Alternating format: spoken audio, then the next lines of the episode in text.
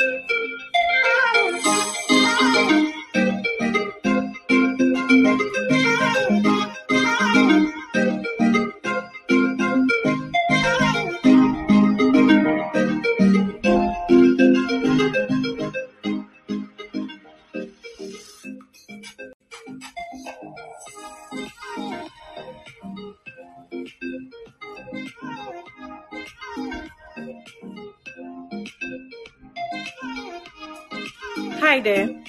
I'm Annette, and you are welcome to the second episode of Coffee and Stars. On this platform, we have candid and unconventional narratives about the place of the young African woman in society. In this second episode, I speak to the fierce Zubaida Ismail, a freelance journalist from Ghana. Zubi runs the Zami Report, which brings a unique perspective to the reporting on gender issues. She hopes that the African narrative on African women will be richer and more positive. In this episode, I hope that we'll be able to have several conversations that will help us to make candid choices in our reporting and how we consume news. Welcome, Zubi. How are you today? I'm fine, Annette, and you, and um, Happy New Year. Happy New Year to you too, Zubi, and welcome to Coffee and Stars. Thank you. Can you introduce yourself to our audience? Um, so, um, my name is um, Zubaida Afua Mabuno Ismail, and uh, I, I love it when I'm called Zami because that's um, the abbreviations for my name. And then uh, I am a, a freelance journalist, just like you rightly mentioned. Uh, my focus in journalism um, has been gender reporting, and then in the last year, I have um, successfully transitioned into a climate activist as well. And so I do climate with focus on women, the impact of climate on women and children. And so that is what I do. Um, I I used to do, do, I mean be a podcaster for Radio France. Um, it's an Africa Calling program, and then currently um, a contributor to so many international platforms as a journalist and of course as a freelancer. And so basically, this is Zubaida Ismail. That's very nice and a lot of things you do here. Congratulations, my dear, for all your hard work and the impact you are trying to make in the issues of women. So now tell me, what do you like about the work that you do? What do you like the most about the work you do? Ah, do I have a particular thing I like about the work I do? I think I love everything about it. You see, you use the word like, but I would say I love. I love everything about my work.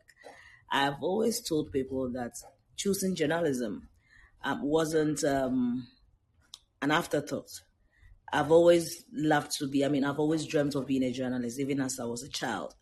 And so I've grown up loving the career or the profession called um, journalism. And um, it was, it was, it was um, a rare opportunity when I, when I got to um, work with um, Ghana's one of Ghana's um, biggest media platform. That's the Media General, that's TV3 and its um, associate um, platforms, 3FM, Onua TV, Connect FM, and all that. So I was working um, with them, and I worked with them for like six years. And what do I love? Um, so I would say that that that um, opportunity, the rare opportunity of meeting almost everybody, because as a journalist, I have had the opportunity to be in the company of the presidents, past presidents, current presidents. I've had the opportunity to be in the company of first ladies. I've had the opportunity to be in the companies of ambassadors, high commissioners. I've had the opportunity to be in the company of ministers. I've equally had the opportunity to be in the lives of the underprivileged. And perhaps when you are there, and then you look at the sharp contrast from the rich to the poor, and it's it's fascinating. But then I think that is what I love about my job that the opportunity to connect with everybody at every level is, is, is what I love about my job.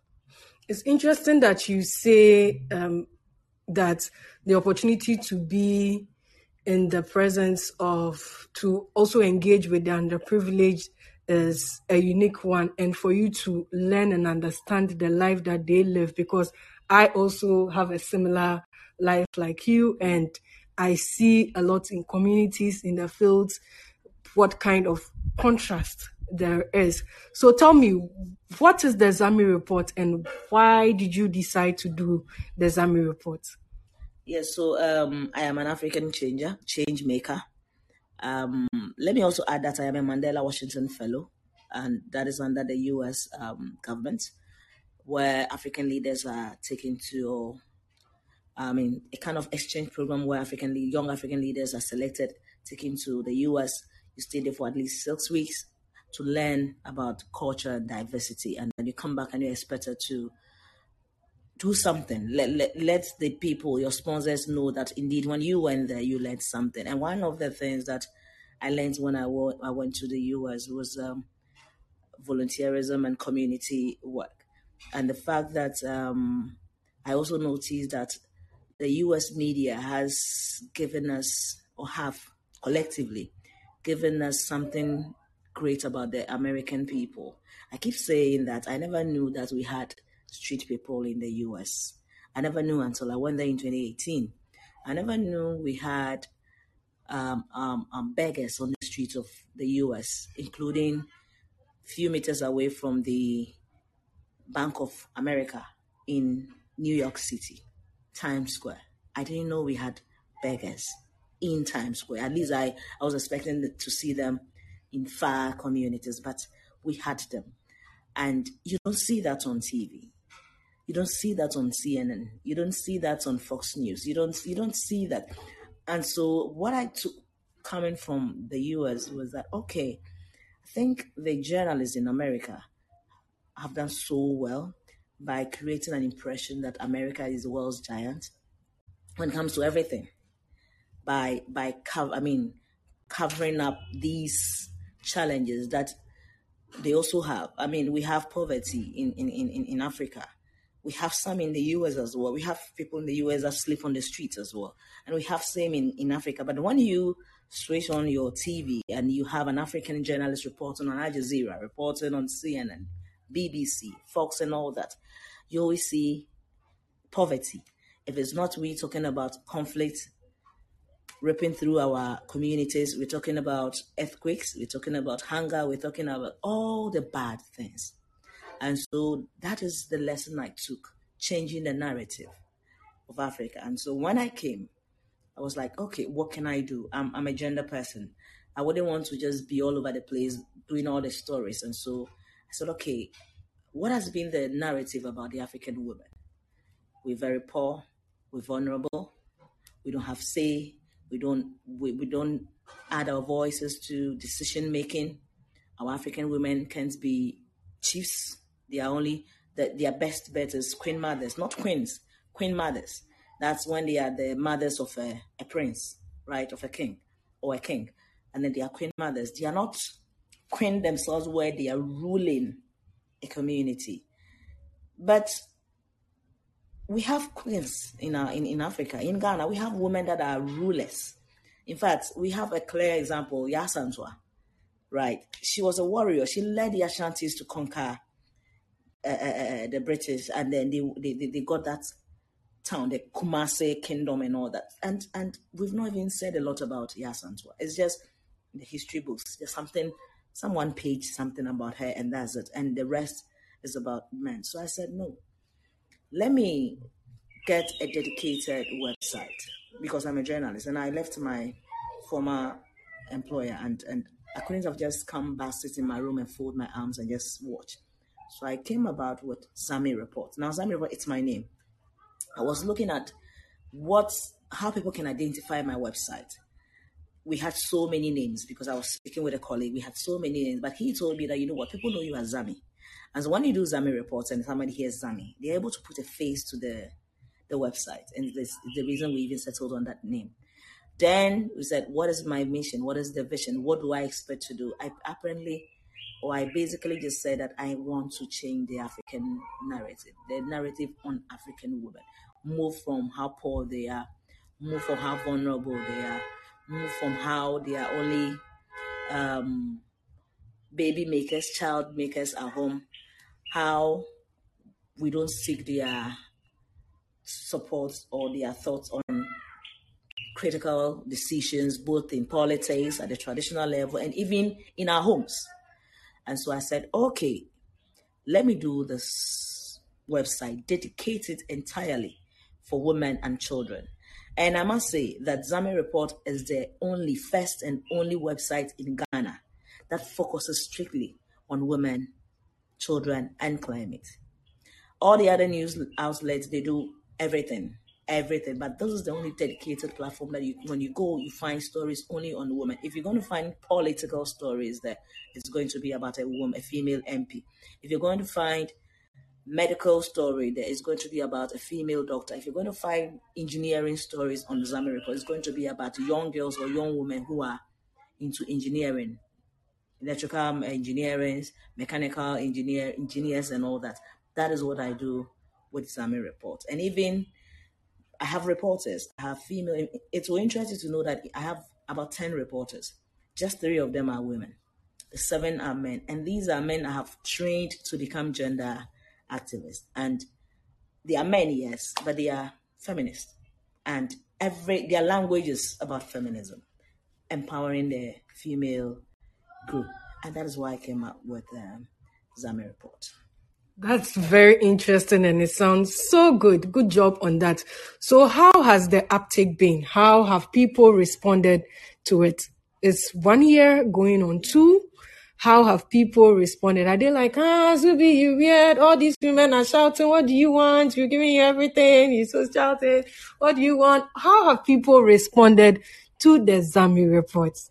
I I think that we I will pass my own shoulder and that of my uh, reporters and the team, including my website designer, the website manager, um, Kwame, for a successful one year because we were less than one year when UNICEF invited me to come and lead a discussion on adolescents reporting. Mm-hmm.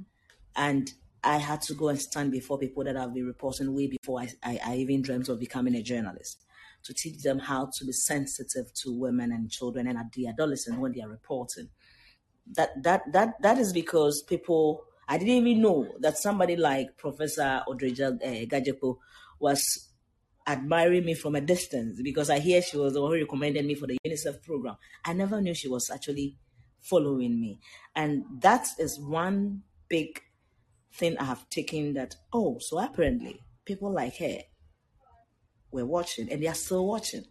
And so for me to get such a recommendation coming from her, and I believe that when I went to UNICEF, I, I did well. I want to believe that I, I, I, I, stood up to the occasion by being able to teach my colleagues, share with my colleagues the practical experience in reporting on adolescents and how sensitive you have to be. I think we did well with that uh, uh, uh, opportunity. Ever since we did that, I think before even that, I had secured um, a consultancy job with Journalists for Human Rights, which is based in Canada.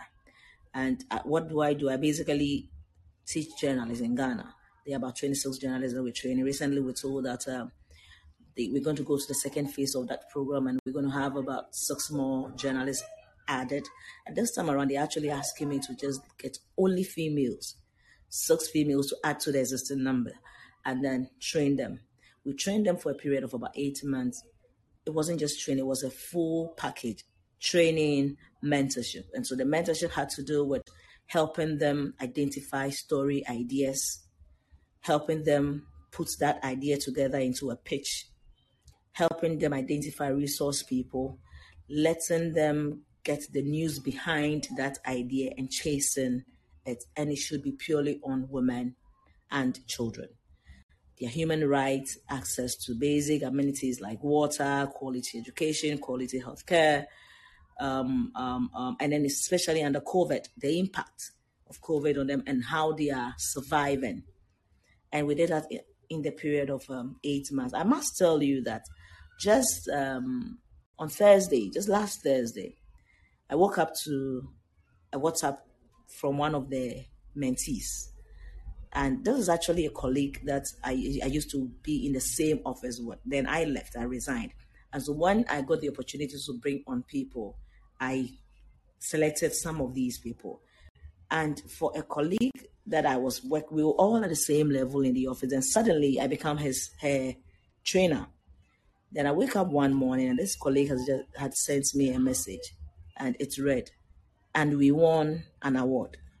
So I go like, whoa. So I watch. I was like, then she she goes further to say one of the stories I did on COVID has been awarded an award by the Merck Foundation. Merck Foundation is an international foundation by the uh, first ladies of African countries, and she won award. Apparently, she wasn't the only one. There were three of the mentees, people that I have trained in eight months.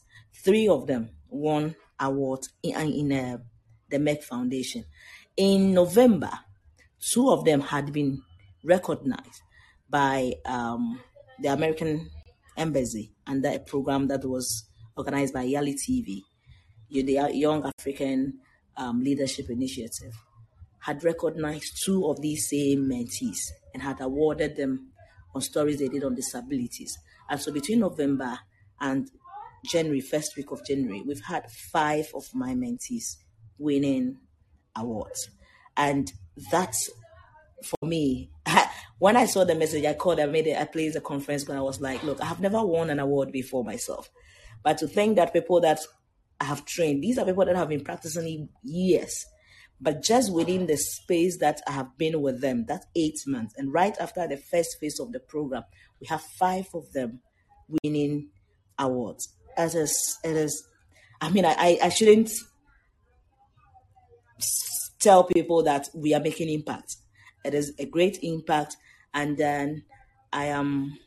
It, it, it humbles me as well because I mean to get people that you were in the office what you were on the same at the same level and suddenly you're supposed to lead them, you're supposed to teach them, you're supposed to tell them do this, don't do that.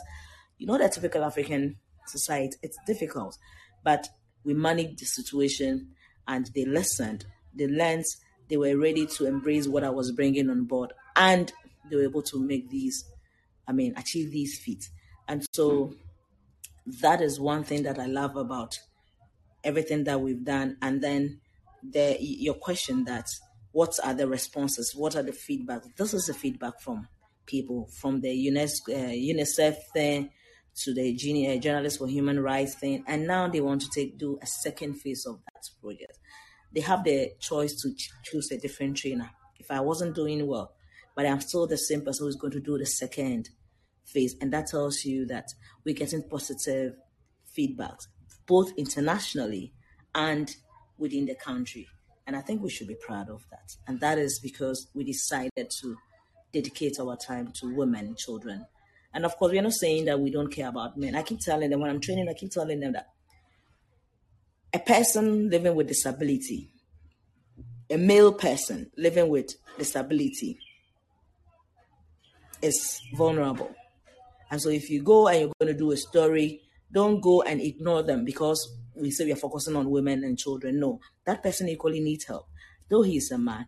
But he falls within what we're doing because we're looking at the vulnerable in society. The reason why we have identified women and, and, and, and, and we are deliberately making efforts towards women and children is that we have for ages, decades, been left at the backyard. And so if we don't take deliberate effort, we don't make deliberate attempts. Sometimes I even tell them be biased a bit. Be biased a bit because when you go out there, let's say for instance, I was given the opportunity to do story on politics when I was with um, Radio France, politics in Ghana. I deliberately went to pick a female politician. And guess what? All the people I interviewed for that particular story were all women.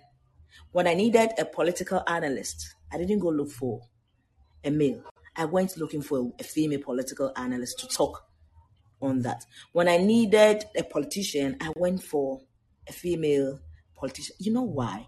Because look, for especially for a female who is a, a Muslim and a Northerner to be able to become a member of parliament, it is no small feat being someone who has lived in the northern region for about 15 years, I know what I am talking about. Traditionally, you don't go close. Religiously, you don't go close to politics. So for a female to do this, then I get the opportunity to profile a politician and you think I should go for a man? No. Won't, I won't be amplifying their voices. And so I tell them that, look, be deliberate.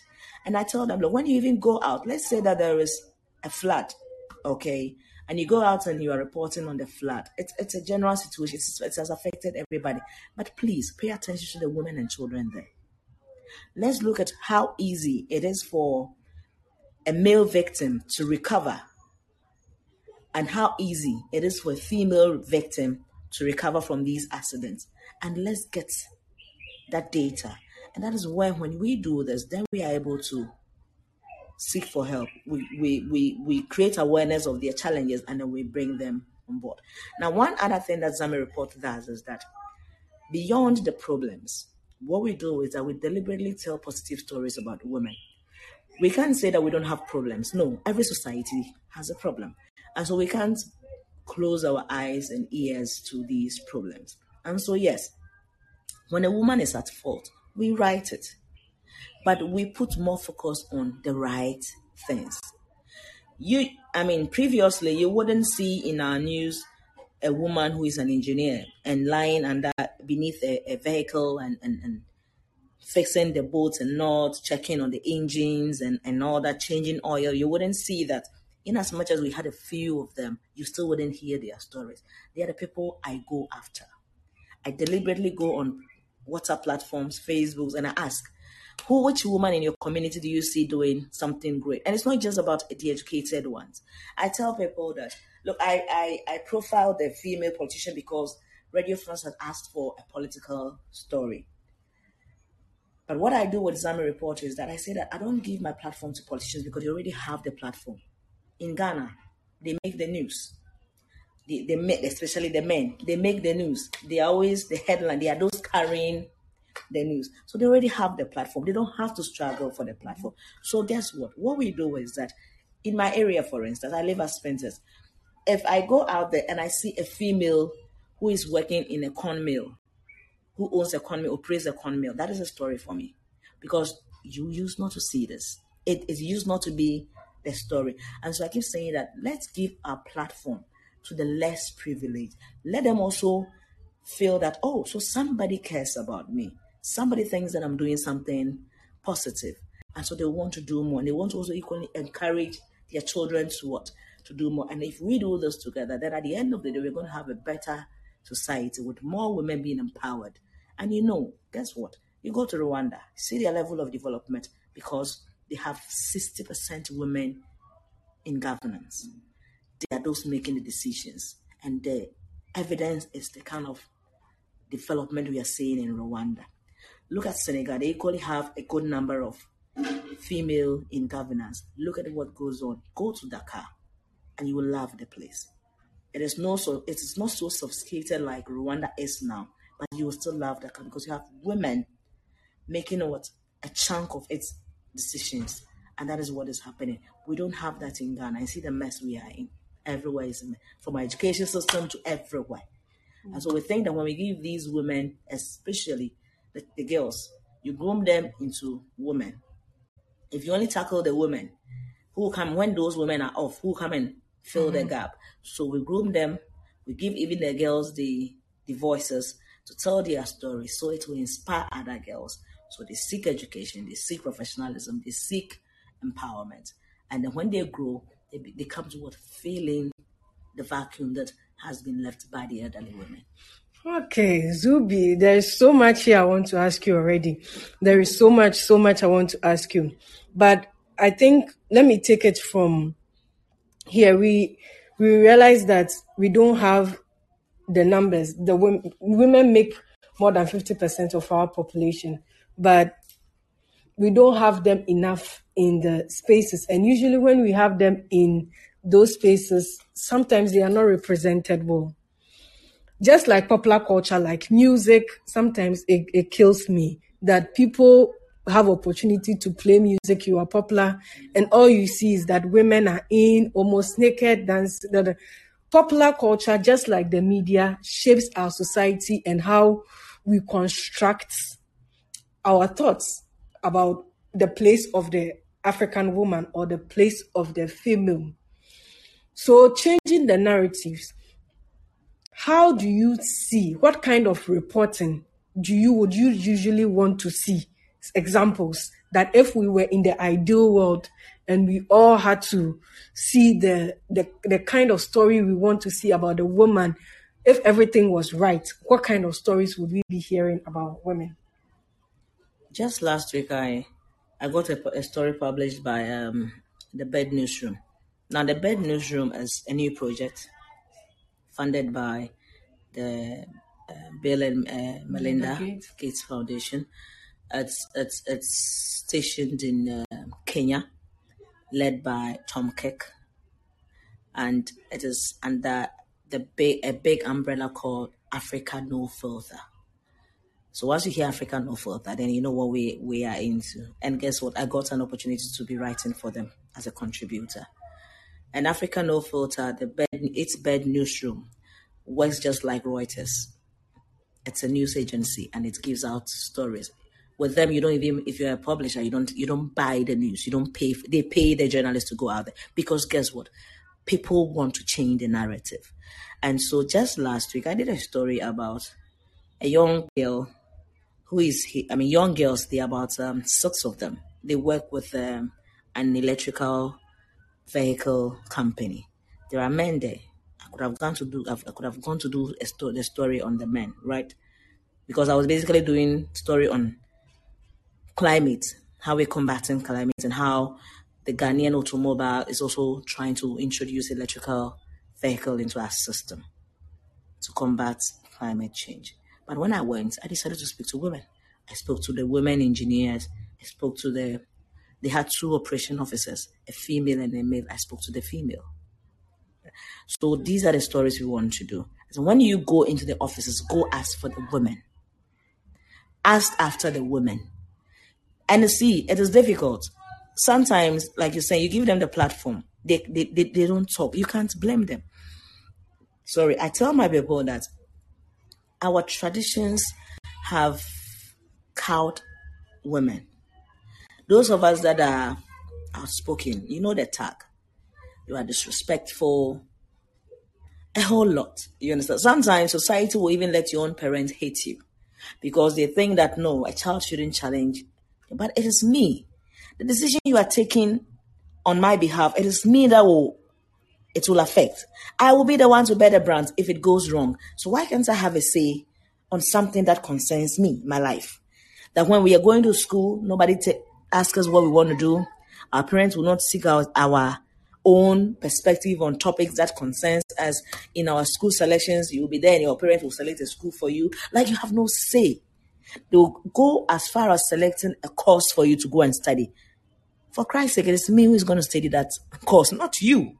And so, as young as I am, you should give me the opportunity, at least listen to me, right?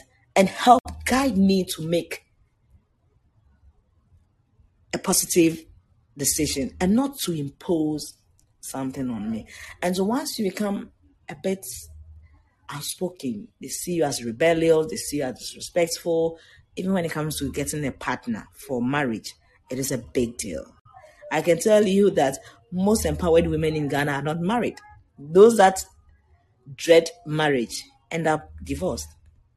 The the maximum months they stay or years they stay in those marriages, five years, for sometimes just one year, and they are gone. They are sent packing.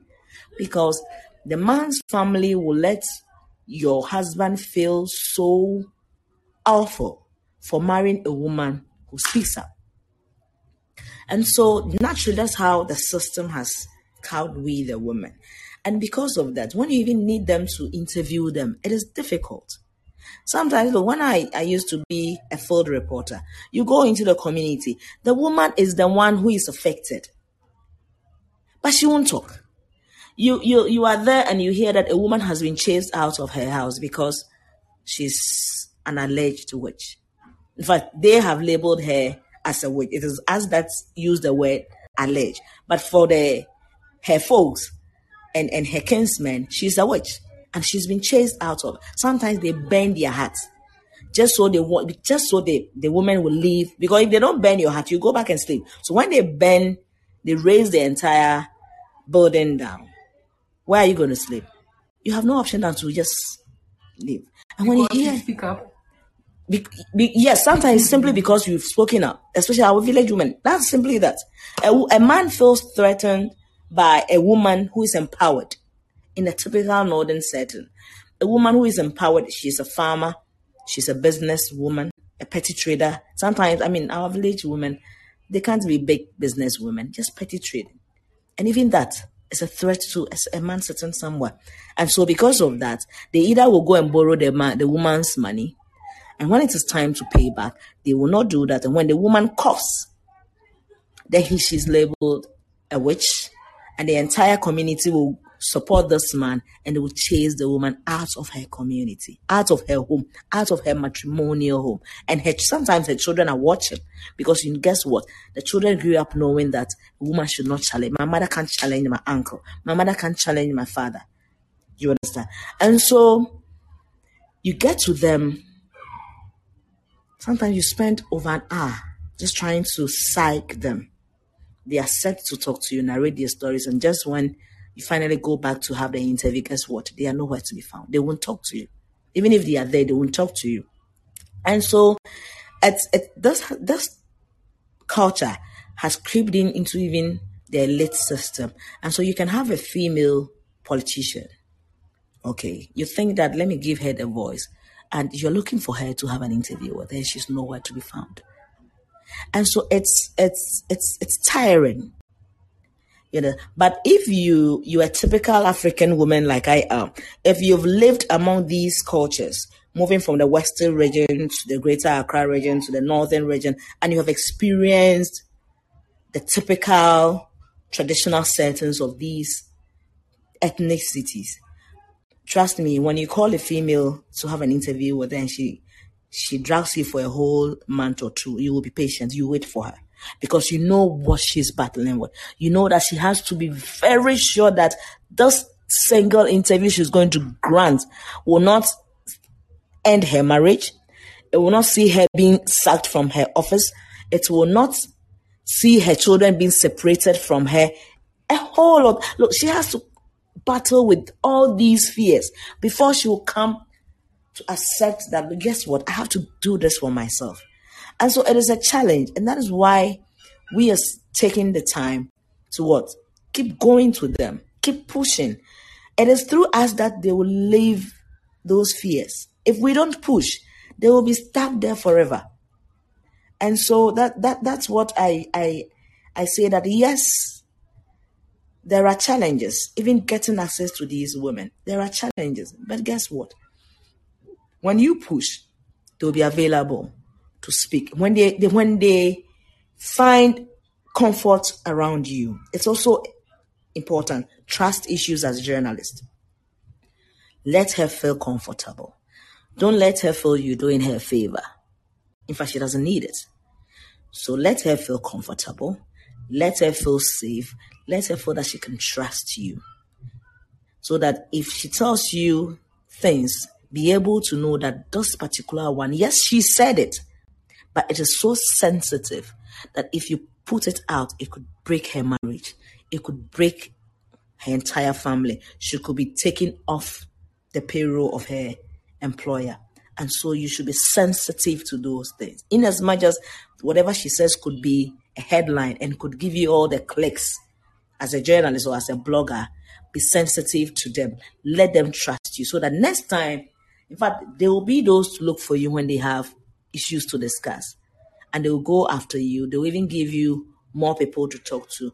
And so if I have the opportunity, this is the kind of journalism I want people to do. You don't give up on your uh, target, especially when they are female and they are adolescents. You don't give up on them. Let them trust you. Build that trust. Build that comfort. Let them feel comfortable when they are around you. Don't go and impose your elite lifestyle on them. It's their life to Allow them, but just help them navigate through. Let them know the hazards in the lifestyle they are living, and let them appreciate the positives in the on the other side. And so they will gradually come. You don't expect someone who has lived 20 years of her life practicing FGM, 20 years of her life practicing child marriage, 20 years of her life knowing that my kid, my senior sister was married off at age 13. So who am I to say no when I'm going to be married off at age 15? It's their tradition. And you don't expect her to just accept your campaign just at, I mean, at a go. It will take time. And so when you push one, two, and you give up on them, then there will be no light at the end of tunnel, the tunnel for them. And so we have to keep pushing. But we can only do that when we build trust, we let them feel comfortable, when we when we give them our word that we are going to keep this between the two of us. That's about confidentiality and protecting them as well. Know when to use their images and when not to use their images. It is very important in all these instances. And when you do that, we will be able to change the narrative when it comes to the African woman and, of course, the African child. Okay. Zubi, I have two more questions for you. because you say so much, and I want to address different things because there's so much. And sometimes people, people, do you know that when you are not in a space where people understand these issues, when you talk to them, they think that you are crazy. Oh, yeah. They think that you are crazy. No, like they, they see you as an alien. Yeah. No, especially when they think that you are one of them. So I, I you know, I have a Muslim name, right? Zubaida. Yes. But the typical Ghanaian will take Zubaida for a northern name. Mm. And so they've taken me to be a northerner. And so when they see me challenge the men, people like, ah, does this girl know her traditions? Does she has value at all? And so yes, I get it. Yeah, they think you are crazy. Okay, so it's 2022. Yeah. 2022. We've been dealing with this since Beijing conference, Yeah. all of that first wave, Affirmative action. affirmative action. When do you think? When do you think? Because you know what? No country in the world has even achieved gender equality. Not even in the US. Not, oh, no, no, no, not in the US, not in Norway. No country has achieved gender equality. What hope do we have as Africans? As an African woman, what hope do I have? Guess what? Um, a country has achieved gender parity, especially in governance. And I, I mentioned Rwanda. Rwanda has moved from 50% of women to 50% of men in parliament to 60% of women and 40% of men in parliament. The totality. there will be several Of course, so I'm talking about governance, G- entirely governance. governors. US hasn't achieved this feat. So that is why I say we should change the African narrative. US doesn't have this number. They don't have that percentage. You understand? But even if Rwanda's parliament, there are even just 10 parliamentarians, and we say that 60% of that 10 are, I mean, is women, mm. and 40% of that 10 is men. We've done something. And so we should be proud of such a story. Senegal has inched close. I think the last time I checked, there were about 40% women in governance and 60% men. They are also go. In fact, East Africa is doing well when it comes to this than West Africa, and and I think North Africa too is trying. They're also doing very well when it comes to, especially in governance. And why am I so interested in governance? See, all the decisions are made there. The affirmative action bill you just we just mentioned, the Beijing conference, who will implement them? It's at the Be- Beijing conference that we had the affirmative affirmative actions right bills. Who who passed who passed them? It's not Parliament, and so that is where it starts from. And that is why I'll keep uh, uh, mentioning Rwanda. Rwanda has been able to do this because they decided to bring in women. And then because the women are there at the decision, the top decision making level in the country, they are able to what, tell the government that these are our challenges. If you leave a man and a woman to go and compete for a political position, you know how expensive politics has become in this country. And so our women, I think, um, was it the World Bank or the ILO, International Labour Organization? One of them said that we have about about 50% of the women total number are poor. 50% of us women, we are poor. And globally, women, we are more than men. Mm-hmm. And so if 50% of the num the greater number of the world are poor. That's why we're saying what we're saying. You understand? Because a, a, a, a greater number of the greater sex, that's the woman, we are poor. And once we are poor, what means that we can't compete. And if we can't compete, it means that we can't go to politics. We can't go sit at parliament and pass these bills, affirmative actions, and all that. And so, if we don't take the step to do that, then in the next 20 years, we'll be here. Mm-hmm. You understand? Trust me that in Ghana's parliament, the affirmative action, be, you know, it became a campaign message, right? Mm. Between the NDC and the NPP. Before the NDC left government, it had gone to it was before the president. He had mentioned that, oh, he's saying it and blah, blah, he was going to cabinet and all that. Then they lost. NPP came. Last time we checked, the bill had gone to parliament, sent back to cabinet, sent to the attorney general's office, and we are still waiting for it to return. They, that year that the bill was able to move from the attorney general's office to uh, cabinet for them to look at it and send back there for because it was a draft. So they needed to approve certain things, take some things off and and send back to the attorney general for a final draft to come to parliament, the, the floor for voting and all that. We had a female attorney general. Mm. Now we have a male attorney general. Have you heard anything about it again? Mm-hmm. You have not. And so if our women are not occupying those spaces, that man, affirmative action doesn't it doesn't bother him. Perhaps he doesn't even want it passed. Why would we let women come and challenge us in parliament? See the few ones that are there, see the tough time they are giving them. We should come, we should allow you to add more. No, we won't. The hustlers are giving them fire. you understand? The Hawa Koomsons are, they're on fire. They might not be doing everything right just because they're humans. And just like the men, the, the male parliamentarians, are they doing everything right? So you know what? For us, the gender actors, you know what we're saying in this country? We say that, you know, there is this attitude in this country that when you're campaigning for a female candidate, they tell you that, oh, the few of you who got the opportunities messed up.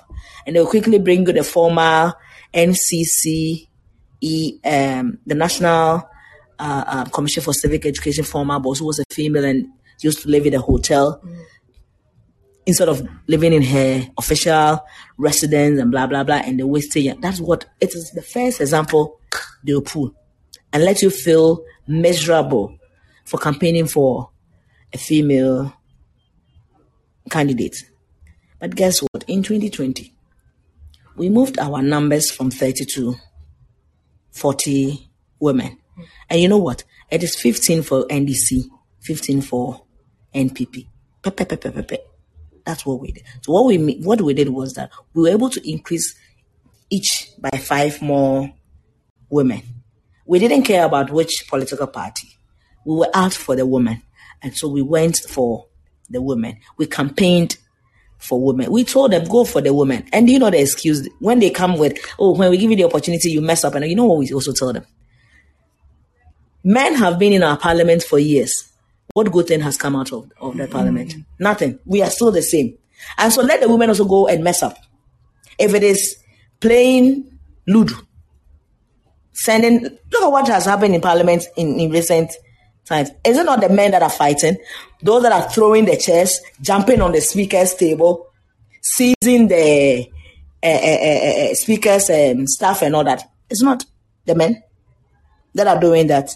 They are the men somebody pulling the speaker from his seat. It is the men. Do you see the women jumping in? Apart from the first day of swearing in, that we saw what happened between Asla and she. She got up and someone came and sat on her seat, and then she went and sat on. Apart from that case, what what else? And then you come back, and when it is time to campaign and we say vote for women, you come and tell us that, oh, when we give you the opportunity, when we give you the opportunity, you mess up. You've been messing up since 1992 what has changed, but we still keep voting for you. You mess up, you still come and ask for to be voted for, and Ghanaians keep voting for you. So yes, let the women also come and mess up. That's all we want because that is that is the the weapon they are using against the women. When you campaign, that's all they go tell the people. Oh, don't oh oh women oh, and they, and there's this this this this phrase: women are their own enemies. Anytime I hear a woman say this, I, I cringe and I shout. I'm like, don't ever say this. No woman is her fellow woman's enemy. We can't be each other's enemies. Our collective enemy is ignorance. Because we've allowed the men to tell us that we are our own enemies, and that is ignorance. And so our collective enemy as women is the word ignorant and not us. Because if you know other beautiful stories of women, that's what we're saying we, are, we have to change the narratives. If you hear other beautiful stories of female, we have our former EC chair, Charlotte Osei. She did marvelously well. Right. But when you are talking about electing women, they will not mention Charlotte Osei. They will mention the NCCE boss because she was the one who messed up. And they will create the, the impression and make you feel that it's terrible to vote for your, your, your, your, your colleague female, your peer female person. And that is what we're saying that no, it can't be. Women are not each other's enemy. We can't be each other's enemy. However, our common enemy as women is ignorant. Okay, Zubi, I want to ask you my last question. I need to ask you, and this one make it short for me. Eighth March is coming. Eighth March, International Women's Day is coming, and this year's theme is around climate change. It's saying um, gender equality for sustainable future, something, something. And then the focus is on climate change. You are an activist for climate change. How do you think that climate change affects women and children? Women, yes, women and children mostly. And this is where we are going to end. So just give me a short answer and then I think it's important that this year's International Women's Day is being celebrated on climate change and the focus is on gender. And I think even the UN itself identified gender inclusion as part of the measures to mitigate climate change. If the UN itself has done this, it tells you how important it is to involve the women. Why do you think we should involve women in the fight against? Perhaps if we had done this years back, would have solve this whole climate and this heat wave and all that, guess what? I tell people that when there is drought in the northern region, I, that's where I lived most of my journalism life. So in the practice, so that's always where I'll use as an example. When there is drought in the communities, there's not a man who goes look for the water. No, he doesn't.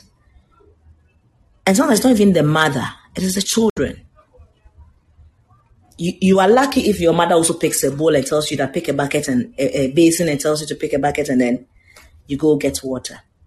And when they go to get the water, the man again know that it is our women in the northern region that are the heart of the the family. There are those that are into the petty trading. There are those that are jumping from vehicles, tractors, selling, going from villages to villages, and so they are the heartbeat of their family. Even the petty farming, the, those things. There are those that are doing them. And so, if the woman, there is drought, and she wakes up and she walks about six, about, I mean, 30, 40, 50 kilometers to go and get water. She gets to the water side, she has to be in a queue. Sometimes they spend at least one hour before it gets to their turn to fetch water. She gets to the house exhausted. What do you think she can go and do in the market? By the time she gets back, the sun is up. What can she go and do in the farm? And so at the end of the day, there will be no food in the house for the children to eat. The children that also go together with their mothers, or those that are just sent out to go and get the water themselves, will miss credit hours in school. And so you think that climate doesn't affect women, and you think that it's not the women that are uh, bearing the brands of uh, climate. We are. Because, what, like I said, when there is no food, it is the women who have to explain to the crying baby how and why there is no food for her, the father won't come and do that explanation. Yes, the father will go and look for money. But if he goes and he doesn't get, come, get money, he comes back. He just tells the wife, I didn't forget anything. It is now with the, left with the wife to find means of letting those children eat. If because of climate change, we, we know the situation of maize in this country, climate change, including a fall army worm that came two years ago, and, and, and, and, and a whole lot of things. And now we don't have maize. And so if a farmer didn't bring bags of maize home, it means there will be no food in the house for the woman to cook. And she there's no food for her to cook. What will happen to the children? It's all the direct impact of climate change. Forget about the big English of emissions and all that. But these are the direct practical climate change issues. And that is why UN itself said it is time we bring in that gender discussion, and that is why they have made it a key. Now, in all the uh, uh, uh, uh, um, policies that people are signing, you have to commit to gender inclusion in your climate change fight, because it's only when you do so that you are able to tackle it inclusively without anybody left out. Because climate change is a fight that we all have to get on board. And so if you're going to leave majority of your citizens out of this fight, then you won't go, somebody will say you're going nowhere. Mm-hmm. And uh, to end, I will just say that it is it is good that this year's uh, uh, International Women's Day is focusing on climate and focusing on gender inclusion. We'll be here. We'll campaign and we'll go after it. Thank you very much, Zubi, for your time today. It's been a wonderful conversation. So much knowledge, so much information, so much you've shared with us, and a lot of food for thought. It's it's it's it gives us a great opportunity to rethink many of these issues, and I hope that many people who are listening to this conversation who will join us on Coffee and Stars will enjoy this conversation, will find the role that they play as young women and men in our society, in the narratives that we create for young women, and our consciousness in making sure that the positive stories of women are reflected in Africa and in our conversations and even in the news media because there is so much that is being done within the African space. Thank you so much, Zubi, for joining us today. I've utterly enjoyed this conversation and I hope that we can have you again sometime. Take care, everyone, and cheers from us on Coffee and Stars podcast.